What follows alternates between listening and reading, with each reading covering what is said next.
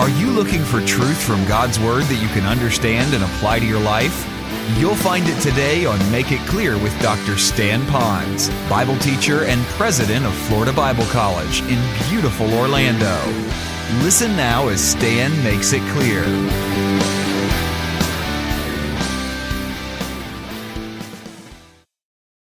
When they're all done with that copy, then they have to sit back and now they get counted. Every word in their copy, every letter of the word in that copy, they totaled it all up. And if it didn't match the original, what they copied, their copy was destroyed and they had to start all over again. Now, you see what's happening here is that we're having the preservation of not the original, but here's what we are preserving the content of the accuracy of the original in a copied fashion. So now it begs the question okay, do we only have one copy of this? Maybe it's going to be worship too. Well, no, we don't have one copy of this, and I've given you a chart. It's very similar to the chart that you were given on your handout last time we were together. And on that chart, it says just of the New Testament books, we have between six and 14,000 copies, fragments or copies of just the New Testament alone. Different, have different numbers on that, but it's a humongous amount. Now, stay with me, those of you that are going to college, university. When you take a course in geography or world history, you will study various events that happen in world history. Events that the teacher and the students and most common man will say, Yep, that really happened. But we don't have the original of the writing of when it went on. What we have are the copies of those writings. But how many do we have? Look at your chart. We have very, very few, but yet the world will fully accept all of that. Where over here you take the Bible with all of us who could, if we wanted to, go back and look at what was done and see the voluminous amount of copies and when you look at those copies, you could check, oh, is that an error? Is there an error there? Yeah, there may be an error, a spelling here, a spelling there, but you will find no error in this. Watch this now. There's no error in it identifying that God is God, that Jesus is God, the Holy Spirit is God. You'll find no error that the Word of God is some other man written book. You'll find no error in any of that that says salvation is any different than by grace alone, through faith alone, in Christ alone, for the glory of God alone. There's no error in that. We actually have a book that is far more accurate than any book written by any human being over this much time. These different writers, these different civilizations. In fact, one person says this is this is the this is a living book. It's the living word of God, and if you're real quiet, you could almost hear the heartbeat of God. So, this is a very precious book that we have right here. Why do you think so many people have given their lives so that we would have this book today? I hold up a copy of a book, and someday I'd hope to ever get the, the original copy of it, but this book has uh, probably given me more encouragement other than the Bible to stand strong and last long no matter how many people come against me because of my faith in God and the Bible. I urge all of you to get a copy of this. It's not an easy read. It is an incredible book that could change your thinking about dealing with suffering for Christ. Foxe's Book of Martyrs, written by John Foxe. It's not the only one that's out there. There are a lot of others that have done research. But the question is, why would these people be willing to do this? If this is just a, a variable religious book, it's not. God's mind on paper. It's called the written word. All right, we move to step four, which is now translation. So now you have all these dudes out here, these scribes. They go ahead and they copy all of this stuff out here. But what language are they writing in? Well, that's not, that's not rocket science. They're taking the Old Testament, which the majority of it was written in Hebrew, a little bit in Aramaic. They take the New Testament, it was written in Greek, and so now they're just copying it over there. So they're copying it in the language of the Bible. Now, let me give you one thing for free. During the Bible days of the New Testament, you hear a lot about the New Testament written in Greek. Some of you have heard the phrase Koine Greek. The way I've been taught by my Greek teachers is this that during those days of the New Testament, when the New Testament was being written, that it was done in Greek, there were two kinds of Greek. One is what we call classical Greek, it's that high Greek that you might hear when you go to a theater or something like that, and just it's a high level of Greek. But the Bible wasn't written in that. It was written in the street language of Greek that the people just normally used, Koine Greek. And the question is, why would it be written in street language Greek rather than high classic Greek? Because if it was in that high classic Greek, not everybody knew that high classic Greek, but they all knew the Koine Greek. And God's idea was not only that you would have a Bible, not only would you have God's mind on paper, but that you would have a Bible you in your language could understand to apply to proclaim. And boy, did it go everywhere. And so you have that translation of it. So they were translating it from Greek into the various languages. Now, here's what's so beautiful, and I, I don't have a lot of time to talk about this. We have men and women sitting right here in our auditorium who have given their life to be a part of a ministry to accurately translate the Bible. Watch this. Not just from Hebrew, a little bit Aramaic, and Greek into English. Yeah, there are some that are doing that out there. They're always making sure that the language of the people, the heart language, is accurate according to the Bible, the Bible speaking into our language. But they've said there's enough people hitting our language, but what about all those people that are all over the place, people groups that have never had their language even reduced to a written fashion of their own language about trees and birds and all of that, let alone God. So they have gone to learn that language to be able to understand it so they can then take the Greek and the Hebrew that's out there and properly take the truth, the accuracy of God's word, and then do it into the jungle language of the people and not at all um, destroy the message that God wanted them to have. That's called translation. So we say, is the Bible still being translated? The answer is very simple yes and no. What do I mean by the no part? The no part, we have it in this language, the original languages, okay? It has been translated, so we have it out today. So I have it. So I don't need to have, is there a part of the Bible that still hasn't been translated I could understand it? No, it's all done for my language. But no, it's not all done for other languages. And let me encourage you, young people. If you want to really get into a cause yeah, I, yeah, save the ocean, save the whale, do all that you want. But I would much rather passionately encourage you give your life to go into the world, get dirty for God in these jungles, learn their language accurately, carefully, with help from others for accountability, for the purpose of being able to get the Bible into their language so they can know Christ You know, my heritage is Hawaii. Hawaii was the first territory that the people of the islands had their language reduced and that they had more Christians there than anywhere else. In fact, do you want, do you want to know what the motto is for the state of Hawaii? Because of the influence of Christians who learned the Hawaiian language to translate the Bible into their language and give it to them. By the way, they had the first printing press west of the Mississippi was in was in Lahainaluna, which is on, on Maui the, the, it's called perpetuated in righteousness. There were so many Christians. Why? Because they went over there to say we got to get the Bible into their language. All right. So we call it preservation, translation. Now we get into interpretation. I can go pretty quickly through this, but now the big question is okay, I got the language here. Okay, it's now translated into my language. How do I know what it really means? How do I really know that what I'm reading here, it sounds like it's contradicting this verse or that phrase or that writer or the Old Testament to the New Testament, and there looks like there's some contradictions that are in there. And I will give it to you. It appears that there's contradictions in there. Generally, those contradictions are only because we look at the information on a surface, we bring to it our biases and prejudices, so then we come up with a conclusion that seems like it contradicts. But with proper study, you now dig into the contents of the verse, the context in which the contents of the verse is found. You then go into the writing, you compare scripture with scripture, you get into the language, you get into the geography, you get into the history, you get into the culture, and you put all of this together. All of a sudden it was like, wow, I could have had a V8. I got this stuff now. But here's the problem People will read it and borrow this, borrow that, come with their prejudice, make the Bible say what they want it to do. They turn the Bible instead of into a tool to build people's lives, they turn it into, into a toy to play with or a weapon to do warfare with, and all of that because they haven't taken the time to study.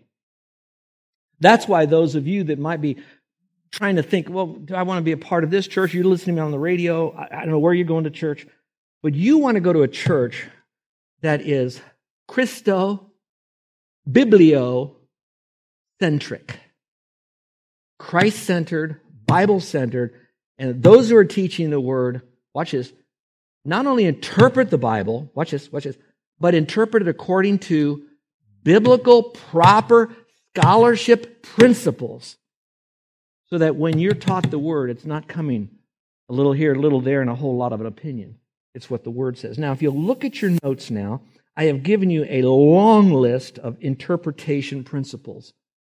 And I would encourage you that you would then rewrite this, bring it into your Bible study. So when you're now reading your little simple devotional, or you're reading some little book study that you have for your Bible study, that before you do that, watch what I'm going to do now.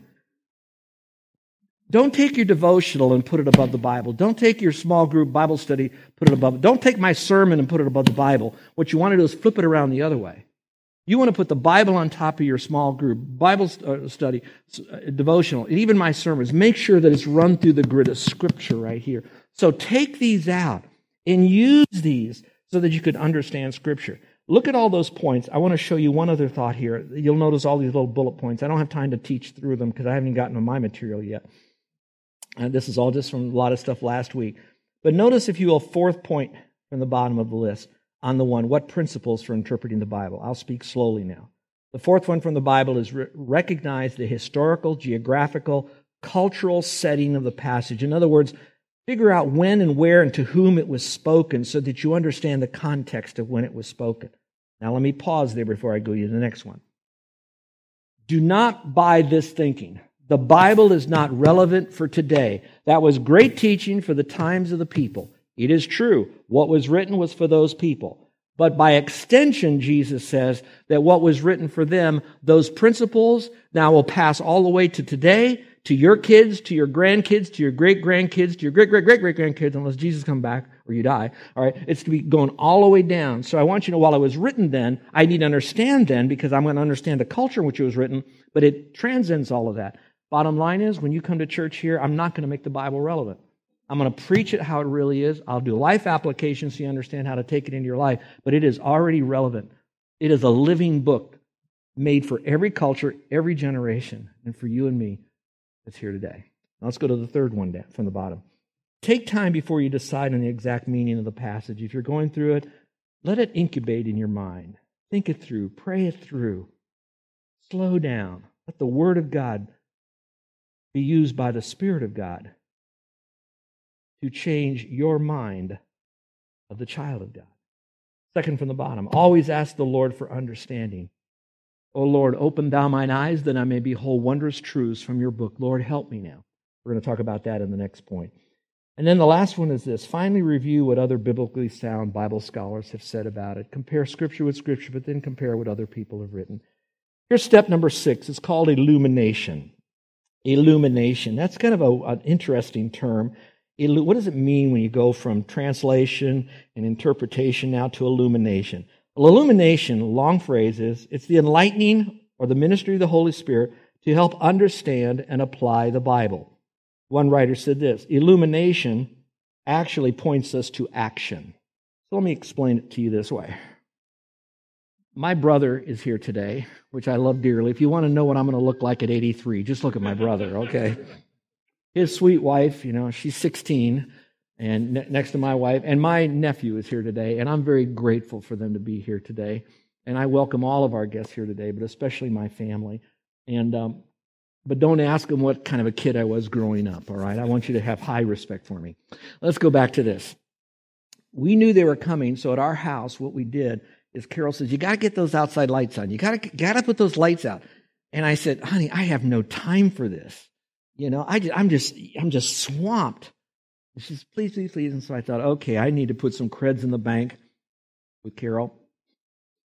And she hasn't bought my Christmas presents. Okay, so I helped her. I put all these lights out there, and, and we don't have a lot. If you've been to our house at night, I mean, it's you know, you know, bulb here and a bulb there, kind of thing.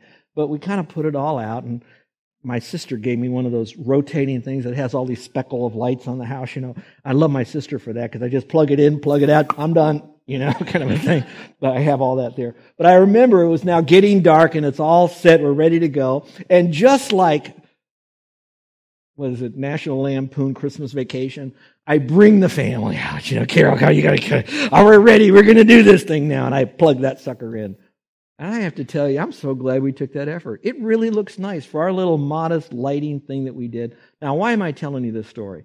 Because what we did is we took some very dead bulbs, we plugged it into the wall or to the socket where there was power, we flipped the switch, and it illuminated. In other words, all of a sudden, it brought life to those bushes.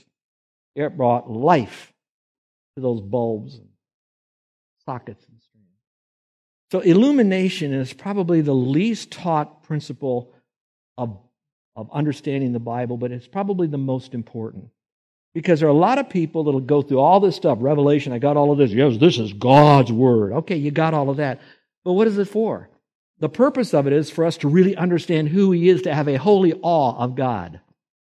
At the same time, is to illuminate if He is so holy, then truly how unholy I am. And now I see myself. And then I see that God isn't up there saying, I'm great, you dirty dog, you. It's all about God is great. You are a lost, wicked sinner, but I want you in my forever family. I want to come and live inside of you, the hope of glory. I want you to have an eternal relationship. And so, through the Word and through His Spirit, there's this illumination that comes on into our life. I don't have time to be too technical. Does the illumination come before you're saved? Does it come after you're saved? Some will say it'll come before you're saved. I think there's an element of truth on that because I don't think I'll really understand the scripture. I won't understand how lost I am. So the Spirit of God is doing something on this little journey of knowing Him and getting become a Christian. So there's that seemingly God is doing something. So there's that illumination. Although Scripture also says I cannot know the things of God when I'm not a Christian. So there's probably the illumination is He illuminates me enough to know that He is God, I'm a sinner. It's not by works, it's only by faith, trust in Christ. I got that. The rest of it, he says, I'll illuminate that to you when you trust me as Savior, because when you trust me, you get the Holy Spirit, who is the author of the book, the Bible. All right, remember, we're inspired. So now he now illuminates this truth. So the purpose of it now, and it's a remember I told you the steps are some are long steps, some are short. This is very short. I illuminate the word. The purpose of knowing the word is to realize that I need to engage God of who he is, why I'm here, and what he wants me to do with my life from the inside out. That moves me to the new truth that you're going to get on the eight steps of God's mind on paper, which is now number seven. And we call that application. All right, application. Now you'll need to turn in your Bibles to James chapter 1. It's not in your notes, but the, the, the verses are in there, but not the title. And somehow that got left off, and I think be bad on that one. I didn't give it to you. So to turn to James chapter 1. I want to talk about application because I believe this is, is so much the key. So while you're finding James, the New Testament, if you don't have a Bible, don't feel badly. I'll give you the verses. They're already on your sheet, so we'll take you through them anyway. But listen carefully. God says, I want to communicate to you, so that's revelation. So to do all of that, he inspires writers to write it down. They write it down, they preserve it so we have it today. At least the copies of it. We can check it for accuracy and accountability, and they are accurate. They meet the canonicity. With all of that, we got to translate it into the language of the people, so it's translated, so I got it in my language, but I don't know what it means, so I have to follow the principles of interpretation. Now I got it. Now I know what that really means and what it means now for my life. And now I got all of this going on, so it's illuminated in my life, and so I have all of this. I understand it all, so now what do I do with it? Listen very carefully. All the stuff that you've gotten on the first six points, as great as all of that is, if we don't apply it to our life, it's a dead book. Not literally dead, but it's dead to us. So we need to know that God gave this to us so that we would now apply it to our lives so that we can get to our last step, which is we gotta, we gotta take this truth so others will hear about it. I'll talk about that in a moment, but right now is the application. And one of the things I've given my life for is that you would be applying God's word to your life. Now you gotta listen to what I'm about to say because I don't want to overbalance this. While I am what you might call a life application Bible teacher, I want you to apply it to your life. The greatest danger that I have and the greatest danger you will have is if, watch this, if you put application above interpretation. Because then what happens is the application became the doctrine. And that's the danger of it. So now the only way you could have more accurate application if you understand the proper interpretation of Scripture. Now, the danger is you can spend your whole life understanding this is what the word means, this is what it means, blah, blah, blah, blah, blah, blah, blah, blah, blah, and you never apply it. Then what you have, and I'm, this is a big word for you, you have dead orthodoxy. So they both have to go together. And that's why we put application at the end of this series rather than at the beginning. So let's look here at application. James chapter 1, verse 21 through 27.